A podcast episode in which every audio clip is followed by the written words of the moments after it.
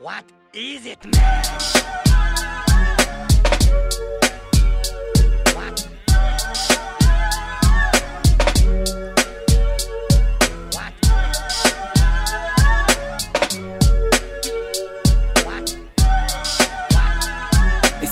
Noch ein bisschen wie Pfeiffer, hab immer das Gefühl, dass was Schlechtes passiert.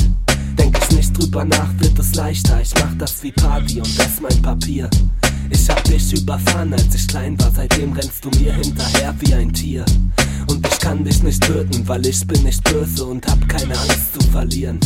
In meinem Kopf wohnt ein Kind, das bekloppt ist und singt und mich fragt, ob es Gott gibt, bestimmt. Aber gib ihm kein Geld, sei einfach du selbst und hör auf, so viel Scheiße zu singen.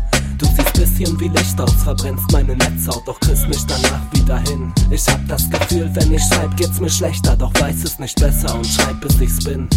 Und sie hat mal gesagt, ich wär ein bisschen so wie das Kind aus dem Film Leolo.